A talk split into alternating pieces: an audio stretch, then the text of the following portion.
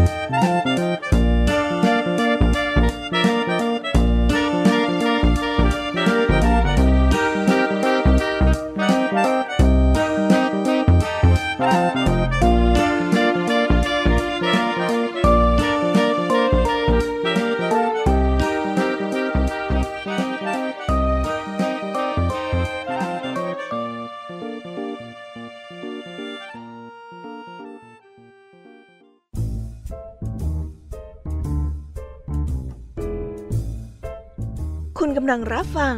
ไทย PBS Radio ต่อจากนี้ไปขอเชิญทุกท่าน รับฟังรายการ นิทานแสนสนุกสุดหันษา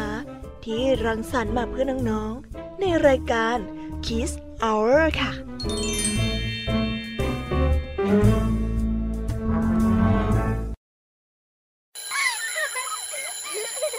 โรงเรียนเลิกแล้วกลับบ้านพร้อมกับรายการ Kids Hours โดยวัญญาชยโย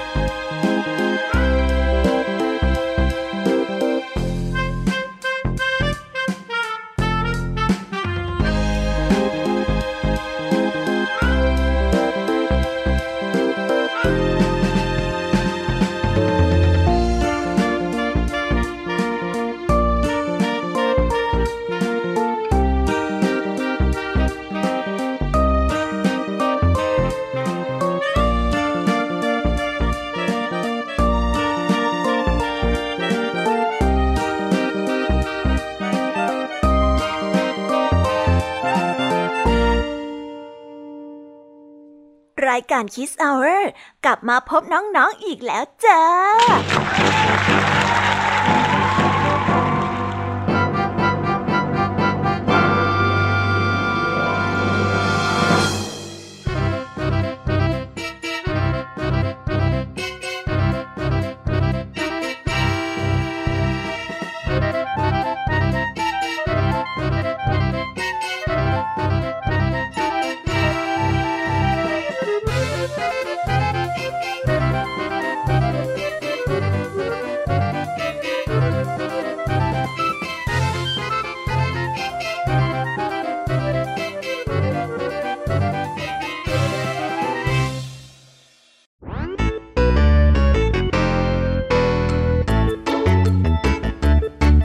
ดีน้องๆที่น่ารักชาวรายการคิสเอาเรทุกๆคนนะคะ วันนี้พี่แยมมี่กับพองเพื่อน ก็ได้นำนิทานสนุกๆมาเล่าให้กับน้องๆได้ฟัง เพื่อเปิดจินตนาการ และตะลุยไปกับโลกแห่งนิทานกันอย่างสนุกสนานนั่นเอง น้องๆคงอยากจะรู้กันแล้วใช่ไหมล่ะคะ ว่านิทานที่พวกพี่ไปเตรียมมานั้นเนี่ยจะมีนิทานเรื่องอะไรกันบ้างงั้นเดี๋ยวพี่แอมมี่จะบอกกันเกริ่นไว้ พอให้เรียกน้ำย่อยกันไว้ก่อนนะวันนี้คุณครูไหวใจดีก็ได้เตรียมนิทานคุณธรรมทั้งสองเรื่องมาเล่าให้กับน้องๆได้ฟังกันอีกเช่นเคยค่ะ ซึ่งในวันนี้นะคะ คุณครูไหวก็ได้นำนิทานเรื่อง เข็มกลัดสีม่วงของคุณยาย และเรื่องพระราชินีผู้โหดร้ายมาฝากกัน ส่วนเรื่องราวจะสนุกสนานแค่ไหนเนี่ย ต้องไปรอติดตามพร้อมๆ กันในช่วงของคุณครูไหวใจดีกันนะคะเด็กๆส่วนพี่ยามีเล่าให้ฟังในวันนี้ พี่ยามีบอกเลยค่ะว่าไม่ยอมน้อยนะคุณครูไหวอย่างแน่นอนค่ะ เตรียมนิทานมาทั้งสามเรื่องสามรสเพื่อไว้เล่ากันยาวๆต่อจากช่วงคุณครูไหวกันไปเลย ในนิทานเรื่องแรกของพี่ยามีในวันนี้ พี่ยามีขอเสนอนิทานเรื่องโฉมงามกับเจ้าชายอสูรต่อด้วยนิทานเรื่องลัมเพสติสกินและปิดท้ายด้วยเรื่อง เจ้าหญิงทอมบอย นิทานทั้งสามเรื่องของพี่ยามีในวันนี้ พี่ยามีขอการันตีเลยค่ะว่า สนุกอย่างแน่นอนค่ะ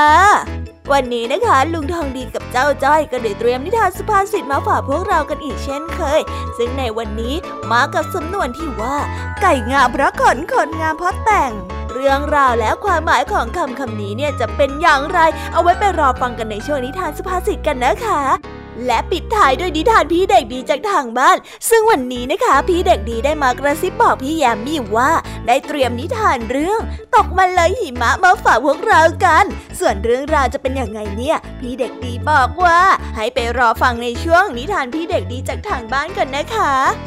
โอ้โห เป็นยังไงล่ะ แค่ได้ยินแค่ชื่อเรื่องนิทานก็น่าสนุกแล้วใช่ไหมล่ะคะเด็กๆ พี่แยมมีก็ตื่นเต้นที่อยากจะรอฟังนิทานที่แสนสนุกที่พวกเรารออยู่ไม่ไหวแล้วล่ะค่ะ มีแต่เรื่องที่น่าฟังทั้งนั้นเลยนะคะเนี่ย เอาละค่ะ งั้นเรามาเตรียมตัวเตรียมใจไปให้พร้อมกับการไปตะลุยในโลกแห่งนิทานกันเลยดีกว่า ตอนนี้เนี่ยคุณครูไหวได้มารอน้องๆอยู่ที่หน้าห้องเรียนแล้วค่ะ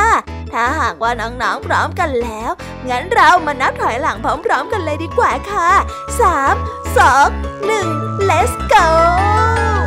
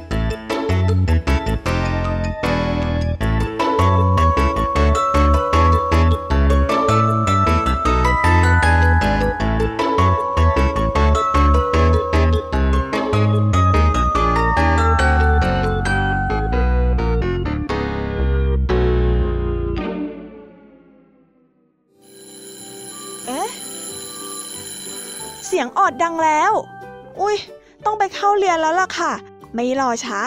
เราไปหาคู่ไหวกันเถอะ ไปกันเลย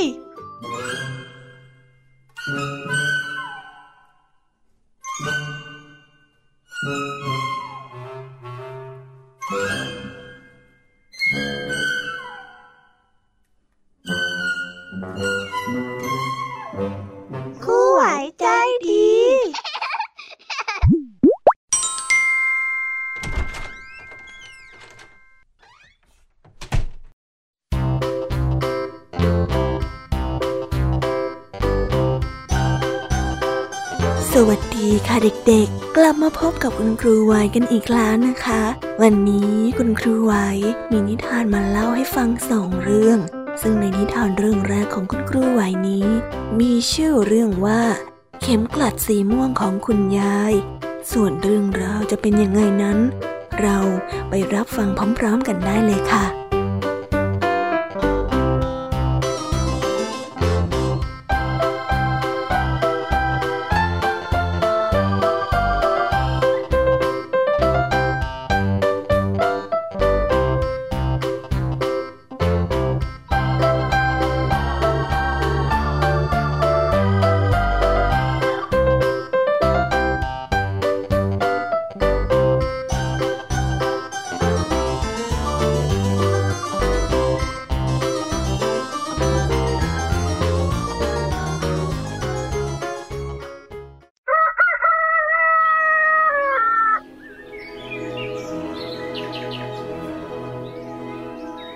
ในบรรดาทรัพย์สมบัติทั้งหมดในโลก เอลล่าอยากได้เข็มกลัดสีม่วงของคุณยายมากที่สุด มันมีสีม่วงที่สวยงามมาก และก็ได้ส่องแสงแวววาวเมื่อต้องแสง ตอนที่เธอนั้นชูมันตรงที่เหนือหน้าต่าง และทุกครั้งที่เธอไปเยี่ยมคุณยาย เธอก็จะต้องขอดูเข็มกลัดพิเศษอันนี้ และบางครั้ง คุณยายก็จะอนุญาตให้เธอนั้นติดเข็มกลัดได้สักครู่ ซึ่งเป็นการต้อนรับที่ดีที่สุด เอลล่าได้ไปเยี่ยมคุณยาย แล้วก็ได้ถามคุณยายขึ้นไปว่า คุณยายคะเล่าให้ฟังหน่อยสิคะว่าได้แข็มกลัดนี้มายังไง หนูอยากรู้อะค่ะ เอลล่าได้เอ่ยถามคุณยาย ด้วยสีหน้าที่ร่าเริง คุณตาให้มาหรอคะ คุณยายของเอลล่าได้กวักมือเรียกเธอให้มาตรงที่คุณยายนั่ง และเอลล่าก็รู้ว่า เธอนั้นกำลังจะได้ฟังเรื่องราวที่แสนสนุกจากคุณยาย คุณยายจึงได้เริ่มเล่าเรื่องราวทั้งหมดให้กับเธอฟัง มาตรงนี้สิหลาน มาเดี๋ยวยายจะเล่าให้ฟังนะ นานมาแล้ว เมื่อยายยังเป็นสาวน้อย ยายได้ทำงานในบ้านหลังใหญ่หลังหนึ่ง ยายทำความสะอาดบ้าน แล้วก็เลี้ยงเด็กๆ ยายนะ่ะรักครอบครัวนี้มาก และพวกเขาก็รักยายมากๆ ยายอยู่ที่นั่นมาหลายปีแล้วละ่ะ นายหญิงของบ้านนี้ เขาก็ได้มีเข็มกัดสีม่วง และยายก็ชอบมันทุกครั้ง ที่ยายนั้นช่วยเธอแต่งตัวไปงานเลี้ยง วันหนึ่ง คนขับรถคนหนึ่งมาที่บ้าน แล้วเขาก็ได้ขับรถคันใหม่ให้ครอบครัวนี้ เขานั้นดูหล่อเหลาเมื่อสวมเครื่องแบบ และยายก็ตกหลุมรักเข้าในทันทีเลยละหลาน ผู้ชายคนนั้นก็คือคุณตาของหนูเอง โชคดีนะที่เขาก็รู้สึกเหมือนยาย แล้วก็ได้ขอยายแต่งงาน และเย็นวันหนึ่ง ก่อนจะถึงงานแต่งงานของยาย ยายกำลังผันผ้าคุ้มไหล เพื่อเตรียมพร้อมจะออกจากบ้าน แล้วยายก็เห็นสิ่งหนึ่งส่องแสงแวววาว มันก็คือเข็มกลัดสีม่วงอันนี้เนี่ยแหละนายหญิงที่ยายทำงาน ให้ติดมันไว้บนผ้าคลุมไหล่ของยาย เพื่อให้ยายประหลาดใจ เพราะเธอรู้ว่า ยายชอบมันมากขนาดไหน และยายก็ทนุถนอมมันตั้งแต่นั้นเป็นต้นมาเลยล่ะหลาน ขณะที่ยายกำลังเล่านั้น ก็ได้มีเสียงกลิ่งที่ประตูดังขึ้น แล้วก็ได้ทำลายเวทมนต์ของเรื่องราวที่ยายเล่า เอลล่า เธอได้เดินไปดูที่ประตู เธอก็ได้รู้ว่าเป็นแม่ของเธอ เพราะวันนี้นั้นเป็นวันเกิดของเธอนั่นเอง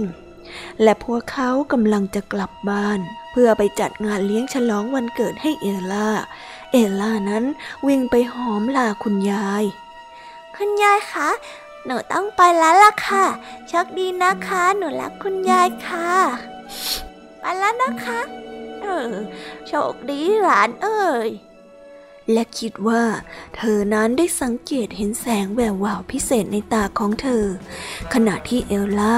สวมเสื้อโคลสได้เตรียมพร้อมออกมา เธอได้สังเกตเห็นบางสิ่งมีสีม่วงสะท้อนแสงแวววาวบนปกเสื้อของเธอ และเธอก็ได้รู้ว่ามันเป็นเข็มกลัดของคุณยาย เธอได้จับปกเสื้อของเธอดู และก็ได้ยินเสียงของคุณยายตะโกนลงมาว่าทุกสันต์วันเกิดนะเอลล่า เข็มกัดเนี้ยเป็นของหนูแล้ว ยายให้นะลูกนะ ขอบคุณค่ะคุณยาย หนูจะทนุถนอมมันตลอดไปเลยค่ะ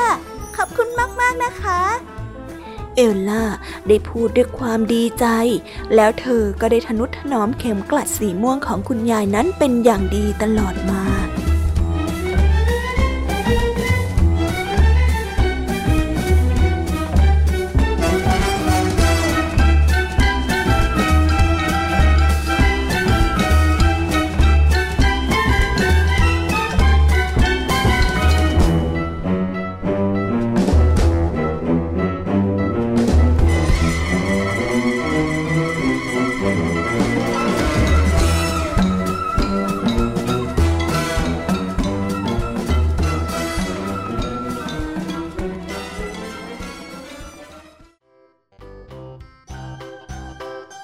ก็ได้จบกันไปแล้วนะคะสำหรับนิทานเรื่องแรก งั้นเราไปต่อกันในนิทานเรื่องที่สองกันต่อเลยนะคะ ในนิทานเรื่องที่สองนี้ มีชื่อเรื่องว่า พระราชินีผู้โหดร้าย เรื่องราวจะเป็นยังไง พระราชินีจะโหดร้ายมากเพียงไหน งั้นเราไปฟังพร้อมๆกันได้เลยค่ะ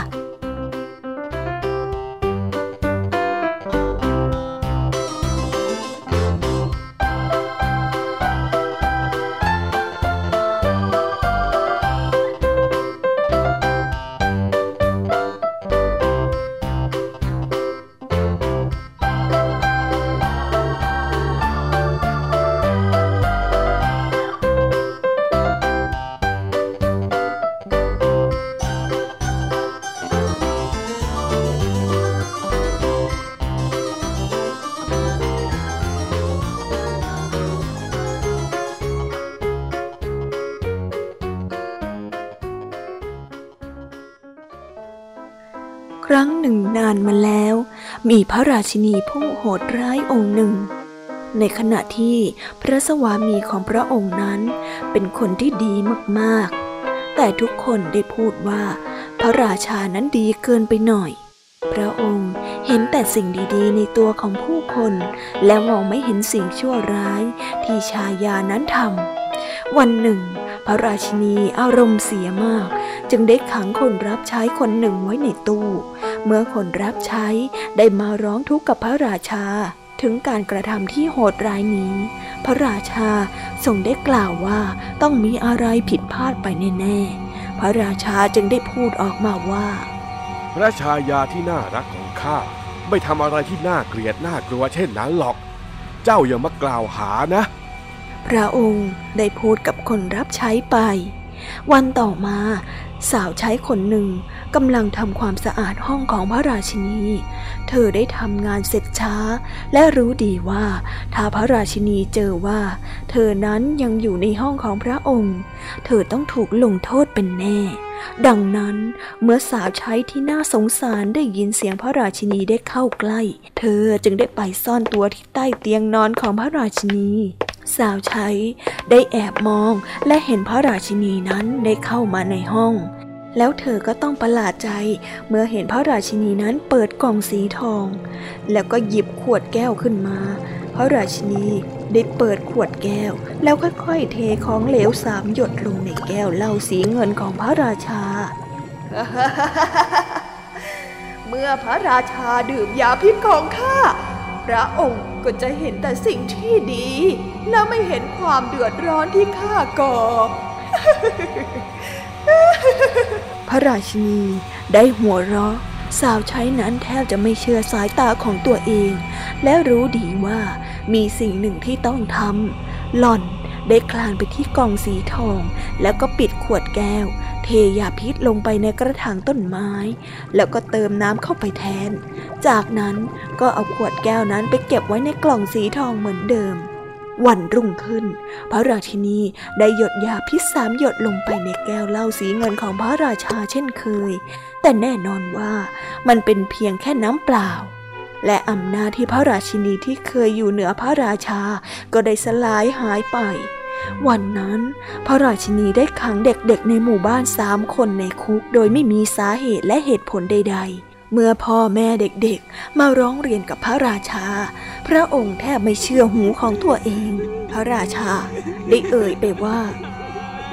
ไม่ไม่ไม่ไม่ไม่ไม่พระชายาของข้าไม่มีวันทำอะไรเช่นนั้นแน่นอน อย่างไรก็ตาม พระองค์ก็ได้เสด็จไปตรวจสอบด้วยตัวเอง แล้วก็ต้องตกใจที่เห็นเด็กๆอยู่ในคุก เมื่อสาวใช้ผู้กล้าหาญได้ยินว่ามีอะไรเกิดขึ้น เธอจึงรีบไปเข้าเฝ้าพระราชา แล้วก็กราบทูลทุกสิ่งที่เธอเห็นในห้องพระราชินีโหดร้าย รวมทั้งเรื่องของยาพิษนั่นด้วย พระราชาโกรธมากที่ได้ยินว่าราษฎรของพระองค์นั้นถูกปฏิบัติด้วยอย่างไรพระราชาทรงทราบแล้วว่า พระราชินีผู้โหดร้ายที่แท้จริงแล้วคือแม่มดปลอมตัวมา และพระองค์ ก็ได้เนรเทศเธอออกไปจากพระราชอาณาจักรของพระองค์ตลอดไป พระราชาและราษฎรนั้น ก็ได้อยู่ด้วยกันอย่างมีความสุขตั้งแต่นั้นสืบมา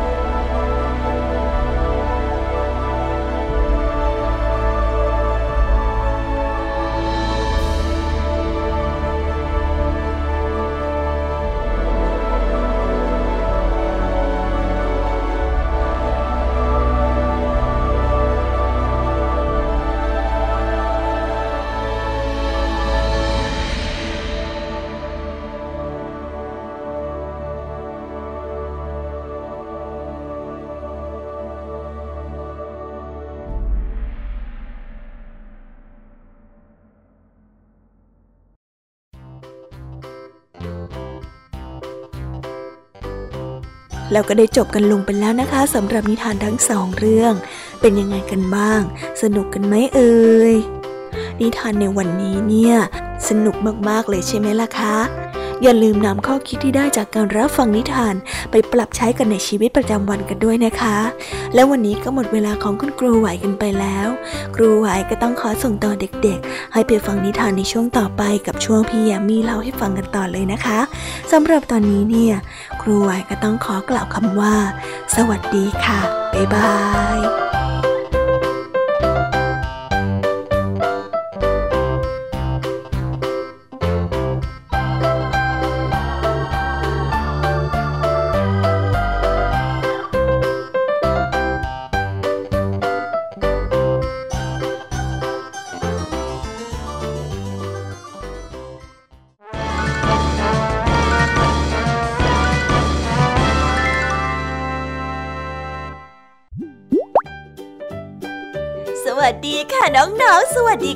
รอบกลับมาพบกับพี่ยามีในช่วง พี่ยามีเล่าให้ฟังกันอีกแล้วนะคะ นิทานเรื่องราวของพี่ยามีที่พี่ยามีเตรียมมาฝากน้องๆกันในวันนี้ มีชื่อเรื่องว่าโฉมงามกับเจ้าชายอสูรส่วนเรื่องราวจะเป็นยังไงนั้น เราไปฟังพร้อมๆกันเลยค่ะ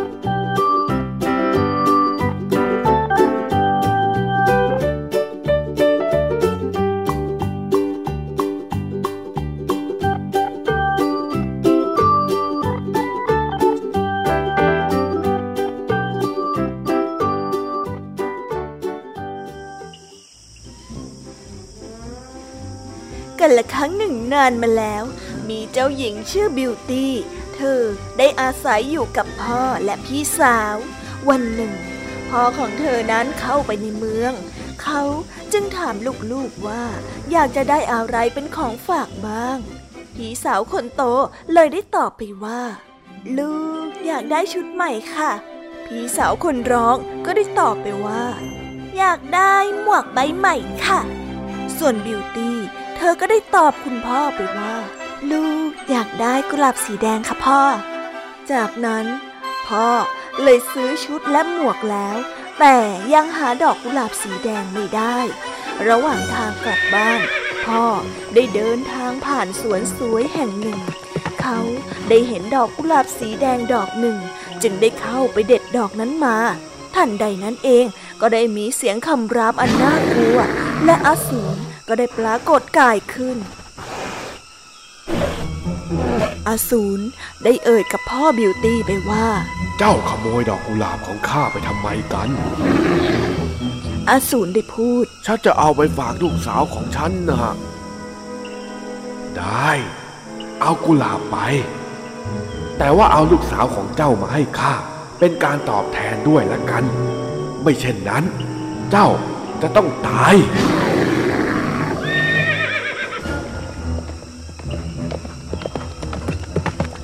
ได้กลับบ้าน แล้วก็เล่าเรื่องอสูรที่หน้าตาน่าเกลียดให้ลูกสาวฟัง บิวตี้พูดด้วยความกล้าหาญกับพ่อไปว่า ลูกจะไปหาอสูรจ้ะพ่อ บิวตี้ได้พูด ที่ปราสาทของอสูรอบอุ่น และก็มีอาหารดีๆให้รับประทาน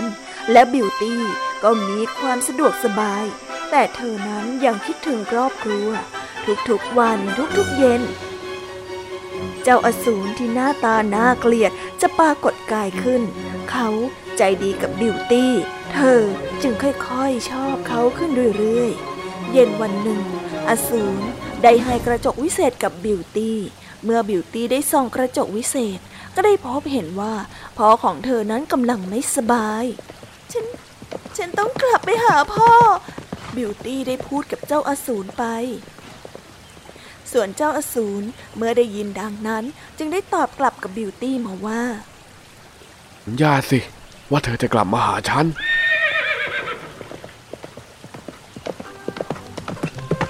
บิวตี้ได้กลับไปดูแลพ่อ ไม่นาน พ่อก็เริ่มอาการดีขึ้น แต่บิวตี้นั้นลืมสัญญาที่เคยให้ไว้กับเจ้าอสูรไปแล้ว วันหนึ่ง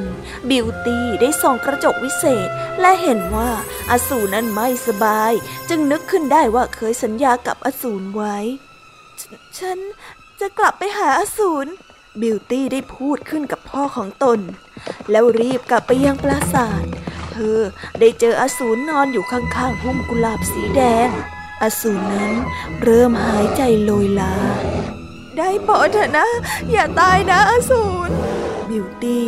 ได้ร้องบอกเขาด้วยความเสียใจ ฉันรักคุณพอเอ่ยคำนี้ขึ้นมา ราวกับปฏิหาร อสูรนั้นได้กลายร่างเป็นชายหนุ่มหน้าตาดี พอสิ้นแสงสว่างลง ชายหนุ่มหน้าตาดี ได้เอ่ยกับบิวตี้ไปว่า ฉันโดนคำสาปนะ่ะแต่ด้วยคำว่ารักของเธอที่พูดออกมาจากหัวใจ มันได้ทำลายคำสาปนั้นทิ้งไปจนหมดสิ้นเลย บิวตี้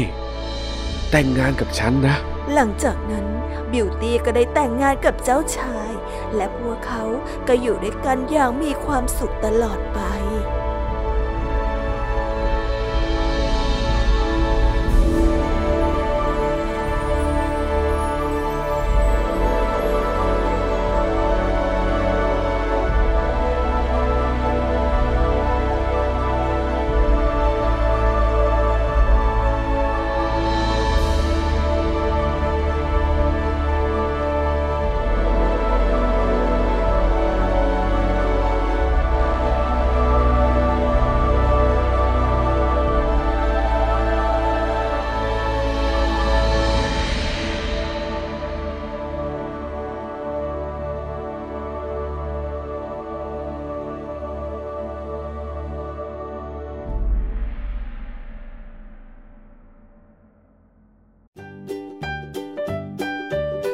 ก็ได้จบกันไปแล้วนะคะสำหรับนิทานเรื่องแรก งั้นเราไปต่อกันในนิทานเรื่องที่สองกันต่อเลยนะคะ ในนิทานเรื่องที่สองของพี่แยมมี่ที่พี่แยมมี่เตรียมมาฝากน้องๆกันในวันนี้ มีชื่อเรื่องว่าลัมเพสติสกิน เรื่องราวจะเป็นยังไงนั้น เราไปฟังกันเลย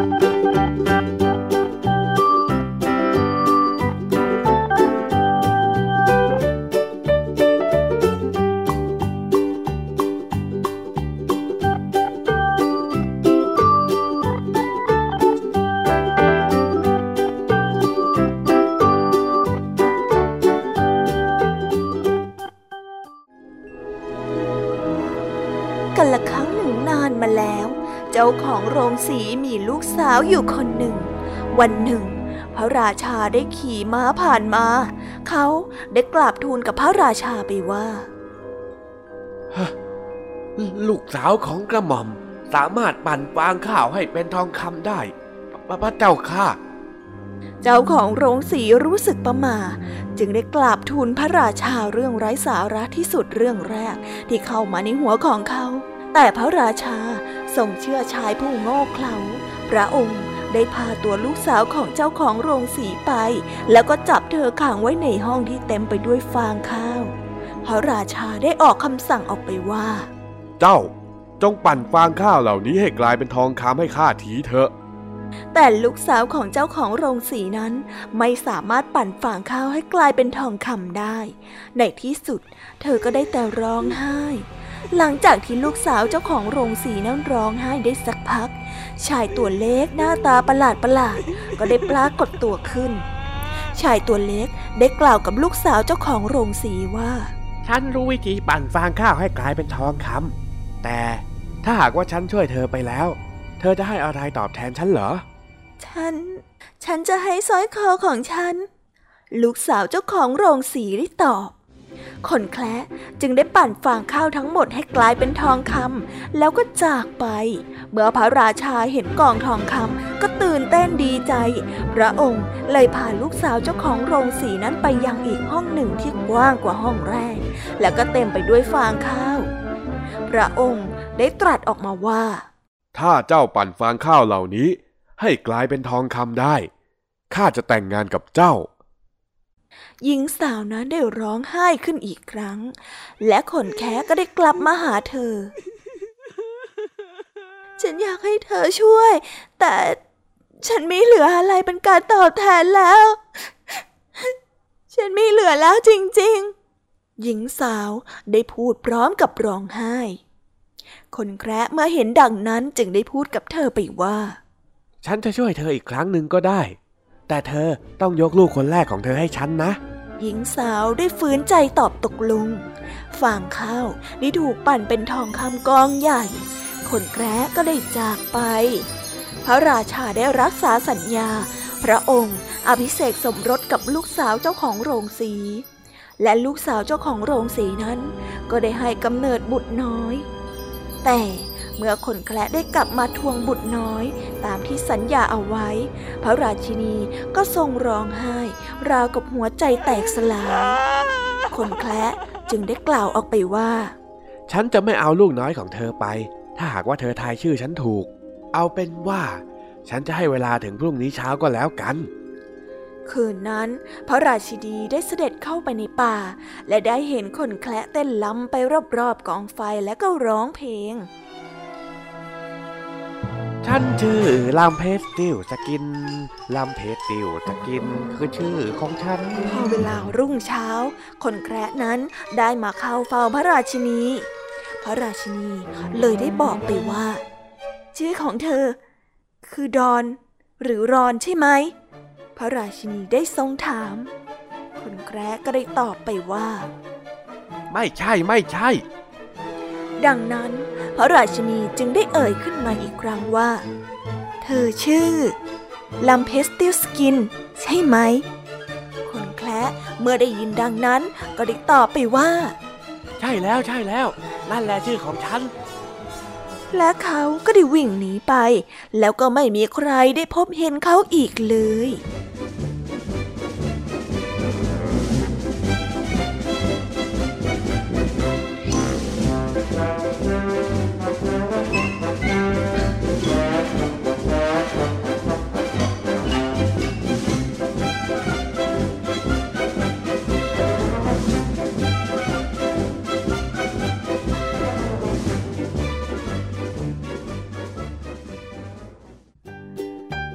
ว้าวาวก็ได้จบกันไปแล้วนะคะสำหรับนิทานในเรื่องที่สองของพี่ยามีเป็นยังไงกันบ้างคะน้องๆ สนุกกันไหมเอ่ย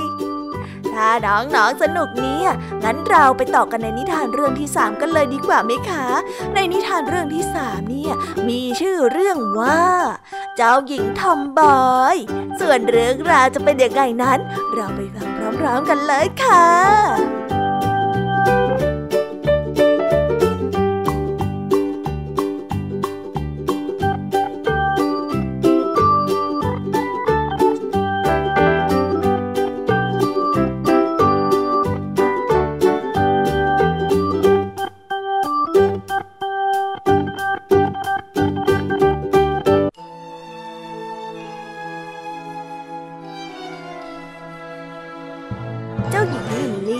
ไม่ชอบใส่กระโปรง เธอได้ชอบบ่นเสียงแข็งว่า เอ้ยกางเกงขายาวดีกว่า แบบนี้ฉันปีนต้นไม้ไม่ถนัดเลยอะฉันปีนต้นไม้ในชุดสีชมพูฟูฟองอย่างนี้ได้ยังไงอะเสด็จพ่อเมื่อได้ยินดังนั้นก็ได้รับสั่งไปว่า เจ้าหญิงน้อยของพ่อ เจ้าโตเป็นหญิงสาวแล้วนะ เจ้าไม่ควรจะมาปีนต้นไม้เล่นแบบนี้เลย แต่นั่นไม่อาจจะห้ามองค์หญิงลิลลี่ได้ พระองค์ได้ชอบออกไปเล่นข้างนอก และมักจะเข้าไปอยู่ในสถานการณ์ที่ลำบากโดยไม่คาดคิด เสด็จพ่อได้เตือนกับองค์หญิงลิลลี่ไปว่า สาวน้อย ถึงเวลาแล้วที่ลูกจะต้องทำตัวให้เหมือนเด็กเลี้ยงม้าน้อยลง และทำตัวให้เหมือนกับเจ้าหญิงมากขึ้นพระราชาได้ตัดสินพระทัย พระองค์จะจัดงานเลี้ยงเต้นรำให้กับพระธิดา พระธิดาจะต้องใส่กระโปรงและเป็นสุภาพสตรี ในวันงานเต้นรำเจ้าหญิงลิลลี่รู้สึกเบื่อหน่ายเป็นอย่างมาก วันนั้นเกิดมีแดดจัด และเธออยากจะออกไปขี่ม้าผจญภัยข้างนอกเป็นอย่างมาก ไม่ใช่การถูกกักขังภายในวัง เพื่อเตรียมตัวให้พร้อมสำหรับงานเลี้ยงเต้นรำในคืนนี้ แต่มันควรที่จะออกไปผจญภัยโลกกว้างตั้งหาก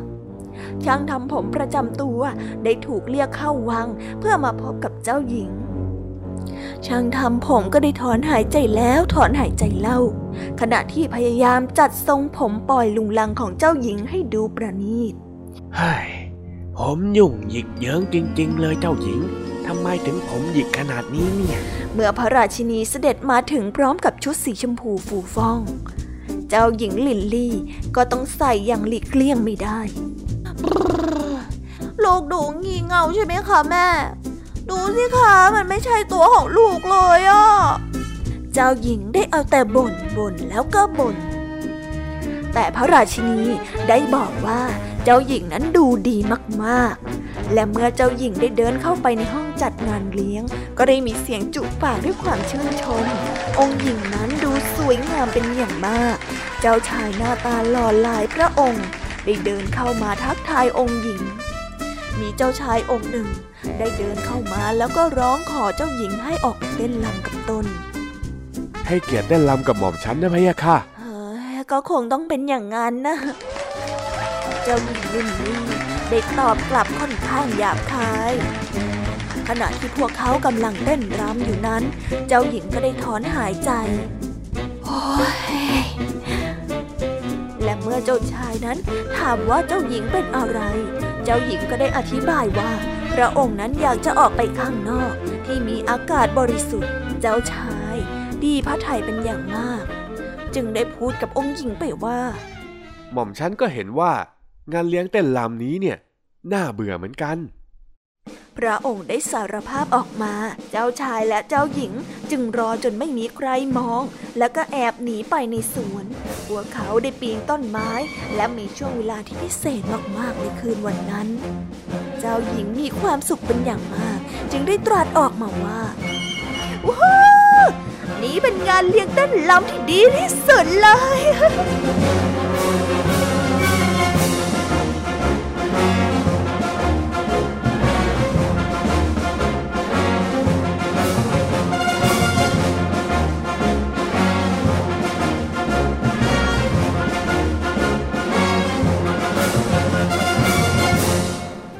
ว้าว แล้วก็ได้จบกันไปแล้วนะคะสำหรับนิทานทั้ง 3 เรื่องของพี่แยมมี่ เป็นยังไงกันบ้างคะฟังกันซะจุใจกันเลยละสิแต่ยังไม่หมดแต่เพียงเท่านี้นะ ยังเหลือเรื่องราวของนิทานสุภาษิตและก็นิทานพี่เด็กดีอีกเพียบเลยละค่ะ ถ้าอย่างนั้นเนี่ย พี่แยมมี่ก็ต้องขอส่งต่อน้องๆ ให้ไปพบกับจ่าจอยและก็ลุงทองดีกันในช่วง นิทานสุภาษิตกันเลยนะคะ ส่วนตอนนี้เนี่ยพี่แยมมี่ก็ต้องขอตัวไปพักผ่อนแป๊บหนึ่งนะคะ เดี๋ยวกลับมาพบกันใหม่กันในช่วงท้ายรายการค่ะสำหรับตอนนี้เนี่ย สวัสดีค่ะ บ๊ายบาย ไปหาเรื่องทางดีกับเจ้าใจกันเลยค่ะ ไปกันเลย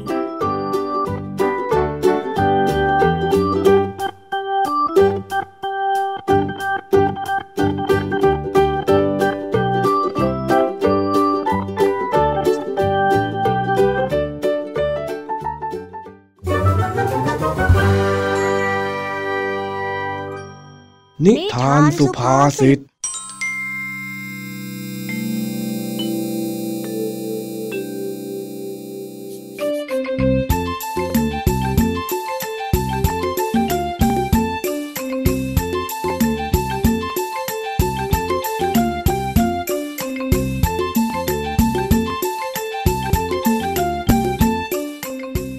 หลังจากเสร็จธุระที่โรงพยาบาล เจ้าจ้อย ก็ได้รบเร้าให้ลุงทองดีนั้น พาไปเดินเที่ยวที่ตลาดในตัวเมือง แล้วก็เหมือนเช่นเคย เจ้าจ้อยก็อ้อนให้ลุงทองดีนั้น ซื้อของเล่นให้ตามคาด ลุงทองดีจ๋าลุงทองดีจ๋านั่นไง พูดเพราะแบบนี้มันต้องมีอะไรแน่แน่คือว่าจ้อยอยากได้ลูกฟุตบอลจังเลยอะๆอ๋อ นี่เลยเป็นเหตุผลให้เองตามข้าเข้ามาในเมืองใช่ไหม เปล่าสักกันหน่อย ที่จ้อยตามลุงทองดีมา ก็เพราะว่าเป็นห่วงลุงทองดีตั้งหากไม่อยากจะให้ไปไหนมาไหนคนเดียวอะ ถ้างั้นก็แปลว่าข้าไม่ต้องซื้ออะไรให้เองก็ได้ละสิเออแต่จ้อยก็อยากได้ฟุตบอลนะจ๊ะ ไอ้จ้อยเอ้ย เอ็งเนี่ยนะอ้าว ขำแล้วก็เงียบ หมายความว่าไงอะลุงทองดี ลุงทองดีจะซื้อให้จ้อยใช่ไหมจ๊ะ ไม่ละข้าไม่เห็นว่ามันจะจำเป็นตรงไหนเลย ลูกเก่าที่ข้าเคยซื้อให้ก็ยังใช้ได้อยู่นี่นะ เมื่อวันก่อนเนี่ยข้ายังเห็นเอ็งเตะเล่นกับพวกเพื่อนเอ็งอยู่เลยอะก็อันนี้มันเป็นรุ่น limited edition เลยนะ มีลายเซ็นนักฟุตบอลด้วย นี่ไงนี่ไง ไม่รู้ไม่รู้ มาตรงมาเต็ดอะไรข้าฟังไม่รู้เรื่องทั้งนั้นแหละอ่า ลุงทองดี อย่าเฉยเมยกับจ้อยแบบนี้สิจ๊ะซื้อให้จ้อยเล่นหน่อยนะนะนะนะนะนะนะนะนะนะได้ได้ได้ข้าซื้อให้ก็ได้ เพราะข้าเห็นว่ามันน่าจะจำเป็นสำหรับเอ็งจริงจริงเหรอจ๊ะเรื่องทางนี้เย้ลูกบอลลูกบอลลูกบอล limited editionเดี๋ยวเดี๋ยวเดี๋ยวข้าไม่ได้หมายถึงลูกบอลอ้าวแล้วลุงทองดีจะซื้ออะไรให้ล่ะจ๊ะ เออ เองตามข้ามานี่ก็แล้วกันอ้าวอะไรของลุงเขาล่ะนะรีบตามมานะ ไม่งั้นข้าหนีนะเว้ยอ๋อลุงน้องดีจะต้องพาไปซื้อลูกฟุตบอลที่ร้านหนูแน่ๆเลยจ้าจ้าจ้ารู้แล้วรู้แล้วจ้อยตามไปเดี๋ยวนี้แหละจ้า จากนั้นลุงทองดีก็ได้พาเจ้าจ้อย มายืนอยู่ตรงหน้าร้านเสื้อผ้า ที่เต็มไปด้วยเสื้อผ้ามากมายอืม ไหนอะลุง ไม่เห็นจะมีลูกฟุตบอลให้จ้อยเลือกเลยอะแล้วมันจะมีได้ยังไงล่ะข้าไม่ได้พาเองมาซื้อลูกฟุตบอลสักหน่อยนี่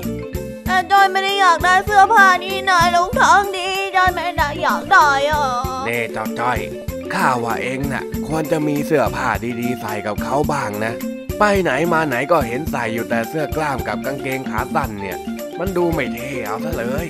แต่จ้อยว่าจ้อยก็เท่แล้วนะเท่กับผีอะสิ เองคิดไปเองนะเต่าจ้อย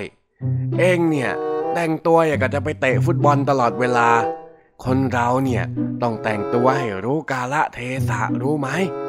ต้องรู้จักแต่งตัวให้ดูดี เหมือนอย่างที่เขาว่ากันว่า ไก่งามเพราะขน คนงามเพราะแต่งยังไงเล่า ไม่เอาอะจ้อยไม่งาม ลุงทองดีจะจับจ้อยแต่งหญิงเหรอจ๊ะ ไม่เอานะไม่เอาอะเนี่ยข้าไม่ได้หมายความแบบนั้นไหมล่ะคำว่างามในที่นี้ หมายถึงความหล่อความเท่ก็ได้ คนเราเนี่ยจะดูดี ดูหล่อดูเท่ ก็ดูกันตรงที่การแต่งตัวนี่แหละงั้น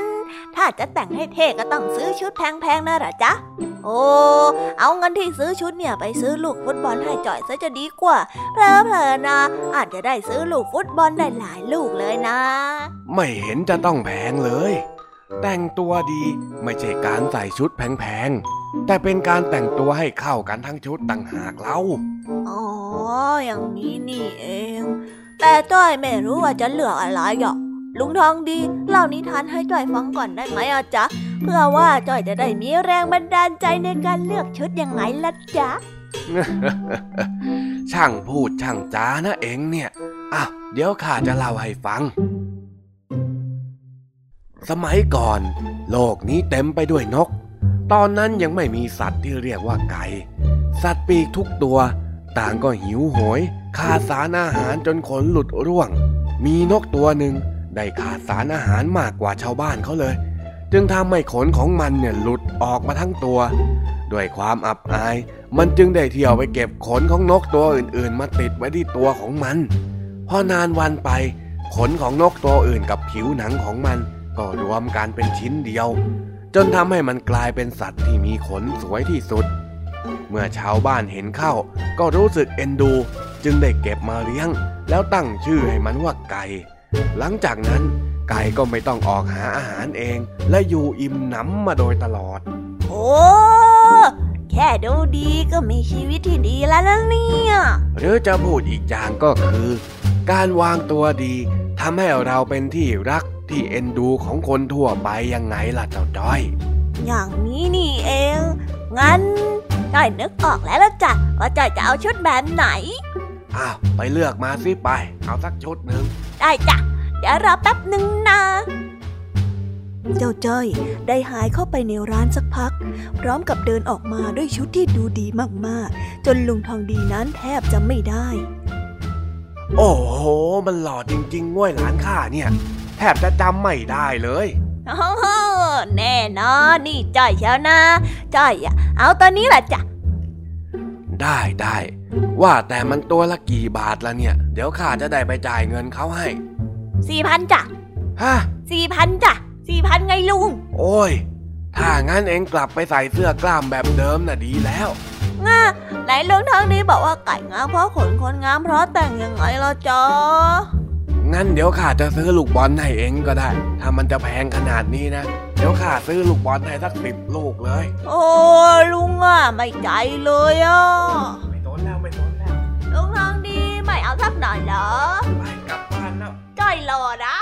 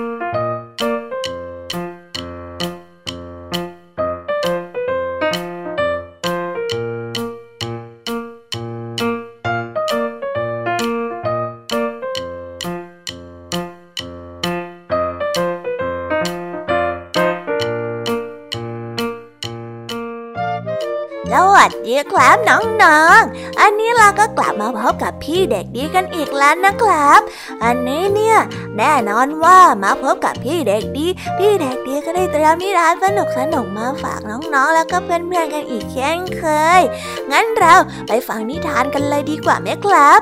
ในนิทานวันนี้ พี่เด็กดีได้เตรียมนิทานเรื่องตกลงมาเลยหิมะมาฝากกัน ส่วนเรื่องราวจะเป็นยังไงนั้น เราไปฟังกันได้เลยครับ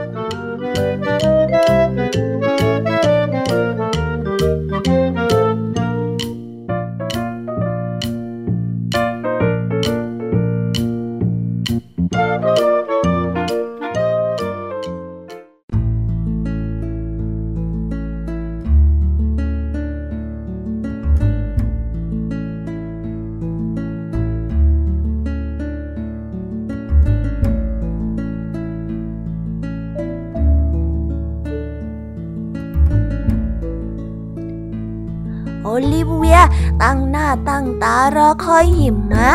เช้าวันหนึ่ง เมื่อเธอได้ตื่นขึ้น แล้วก็มองออกไปข้างนอกหน้าต่าง ก็ได้มีหิมะนั้นปกคลุมทั้งสวนของเธอ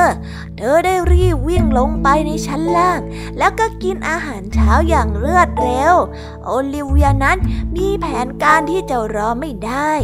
ปีนี้เธอจะปั้นตุ๊กตาหิมะที่ดีที่สุด ปีที่แล้ว เจ้าขับเพื่อนบ้านของเธอนั้นปั้นตุ๊กตาหิมะได้อย่างวิเศษ ทุกคนต่างชื่นชมเป็นอย่างมาก และหนังสือพิมพ์ท้องถิ่น ก็ได้ลงรูปตุ๊กตาหิมะของเจ้าขอบในคอลัมน์ด้วยปีนี้โอลิเวียนั้นอยากจะให้ตุ๊กตาหิมะของเธอเป็นเรื่องที่เด่นบ้าง โอลิเวียได้เริ่มทำงาน อได้ปั้นหิมะก้อนใหญ่ แล้วก็กิ้งมันไปตามหิมะ ดูมันก้อนใหญ่ขึ้นใหญ่ขึ้น เหมือนกับที่เธอนั้นเห็นตอนที่จ้าขอบเมื่อปีที่แล้วจ้าขอบนั้นเป็นคนที่ปั้นตุ๊กตาหิมะที่เก่งที่สุดที่โอลิเวียนั้นรู้จัก และเธอก็ได้พยายามจำอย่างละเอียดว่าเขานั้นทำอะไรบ้างเมื่อปีที่แล้ว เธอได้กลิ้งหิมะอีกลูก พื่อที่จะทำเป็นหัว เมื่อเธอรู้สึกว่ามีบางอย่างนั้นขาดหายไป จาขอบนั้น เธอหายไปไหนนะ ตอนนี้เขาควรจะอยู่ข้างนอก แล้วก็มาปั้นตุ๊กตาหิมะของเขาได้แล้ว โอริเวียนั้นมองไปที่บ้านของเพื่อนบ้าน แล้วก็ต้องประหลาดใจที่เห็นจาขอบนั้นอยู่ในบ้านกำลังมองมาที่เธอจากหลังหน้าต่างบ้านของเขา อลิเวียนั้นไปที่ประตูบ้านของเขา แล้วก็เห็นว่าปัญหาคืออะไร จาขอบนั้นแขนหักนั่นเอง จาขอบเมื่อเห็นโอลิเวียก็ได้อธิบายเศร้าๆกับโอลิเวียไปว่า เมื่อคืนฉันลื่นบนน้ำแข็งนะสิ หมอบอกว่า ฉันต้องพักแขนและคอยดูแลให้มันแห้งอยู่ตลอดเวลา ตอนนี้ ฉันก็เลยปั้นตุ๊กตาหิมะไม่ได้เวียได้คิดอยู่ครู่หนึ่ง แล้วก็ยิ้มขึ้นมา แล้วก็ได้พูดไปว่า ถ้าแต่งตัวให้อบอุ่นแล้วก็ออกมาข้างนอกกัน แล้วสิ แล้วแล้วนะ ฉันรออยู่ข้างนอกนี่ เธอได้บอกกับจ้าขอบแบบลึกลับจ้าขอบนั้น นั่งอย่างภาคภูมิ บนเก้าอี้นายสวน ที่โอลิเวียนั้นได้เตรียมไว้ให้เขา เขาได้พักแขนในผ้าคล้อง จาขอบได้ให้คำแนะนำกับโอลิเวีย และเธอก็ปั้นตุ๊กตาหิมะตามที่เขาแนะนำเพื่อนทั้งสองนั้นเป็นทีมที่ยอดเยี่ยมมาก พวกเขารู้ดีว่าปีนี้ตุ๊กตาหิมะของพวกเขาจะต้องได้ลงคอลัมน์ของหนังสือพิมพ์ในหัวข้อ แดนมหัศจรรย์แห่งฤดูหนาวอย่างแน่นอน เช้าวันต่อมาโอลิเวียก็ได้รีบวิ่งลงมาข้างล่าง เพื่อที่จะดูแล้วก็หาหนังสือพิมพ์ท้องถิ่น และแน่นอนว่ามีรูปตุ๊กตาหิมะของเธอและจาขอบอยู่ด้วย ขณะที่เธอได้วิ่งมาเอาหนังสือพิมพ์ไปอวดจาขอบ เธอก็เห็นว่าหิมะนั้นได้เริ่มละลายตัวลงแล้ว และตุ๊กตาหิมะของเธอก็ได้หายไปเกือบหมดแล้ว โอลิเวียได้ทำหน้าเศร้า จาขอบเมื่อเห็นโอลิเวียทำหน้าแบบนั้น จึงได้บอกไปว่า ไม่เป็นไร ถ้าหากว่ามีหิมะตกครั้งหน้า ไว้เรามาปั้นตุ๊กตาหิมะเล่นด้วยกันก็ได้นะ แล้วพวกเราจะมีคอลัมน์ในหนังสือพิมพ์ เอาไว้เตือนความทรงจำเกี่ยวกับตุ๊กตาหิมะตัวนี้นะ โอลิเวียได้พูดเสริมขึ้นมาด้วยความภาคภูมิใจ แล้วก็ได้จบกันไปแล้วนะครับสำหรับนิทานของพี่เด็กดีที่พี่เด็กดีนั้นได้เตรียมมาฝากเพื่อนๆและก็น้องๆกันในวันนี้ เป็นยังไงกันบ้างครับสนุกกันไหมเอ่ยถ้าเพื่อนๆและก็น้องๆสนุกเนี่ย เอาไว้คราวหน้าพี่เด็กดีจะไปเตรียมนิทานที่แสนสนุกแบบนี้มาฝากกันอีกเช่นเคยนะครับ แต่สำหรับตอนนี้เนี่ย พี่เด็กดีต้องขอตัวลากันไปก่อนแล้ว สวัสดีครับบ๊ายบาย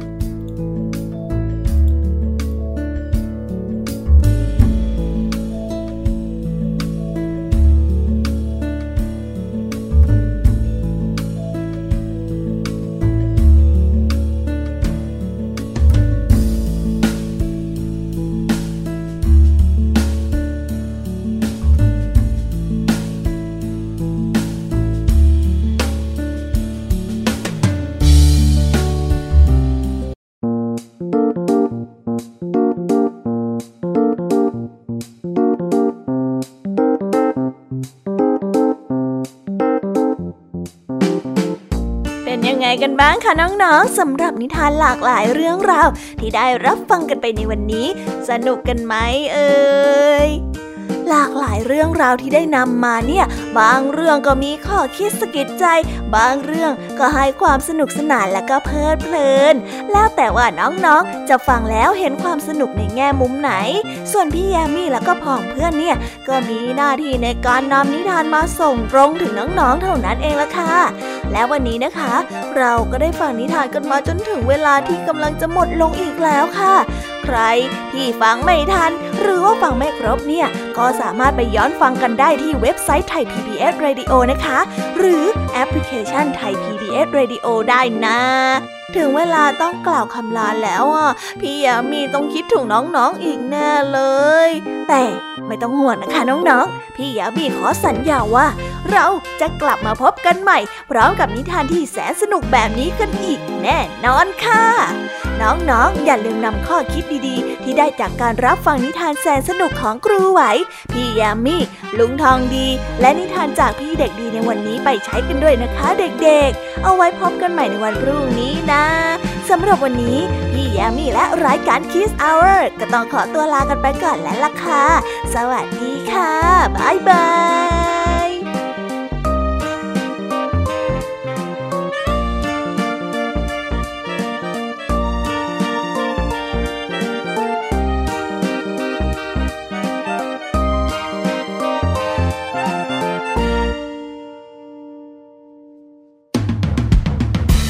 ามรับฟังรายการย้อนหลังได้ที่เว็บไซต์และแอปพลิเคชันไทย PBS Radio ไทย PBS Radio วิทยุข่าวสารสาระ เพื่อสาธารณะและสังคม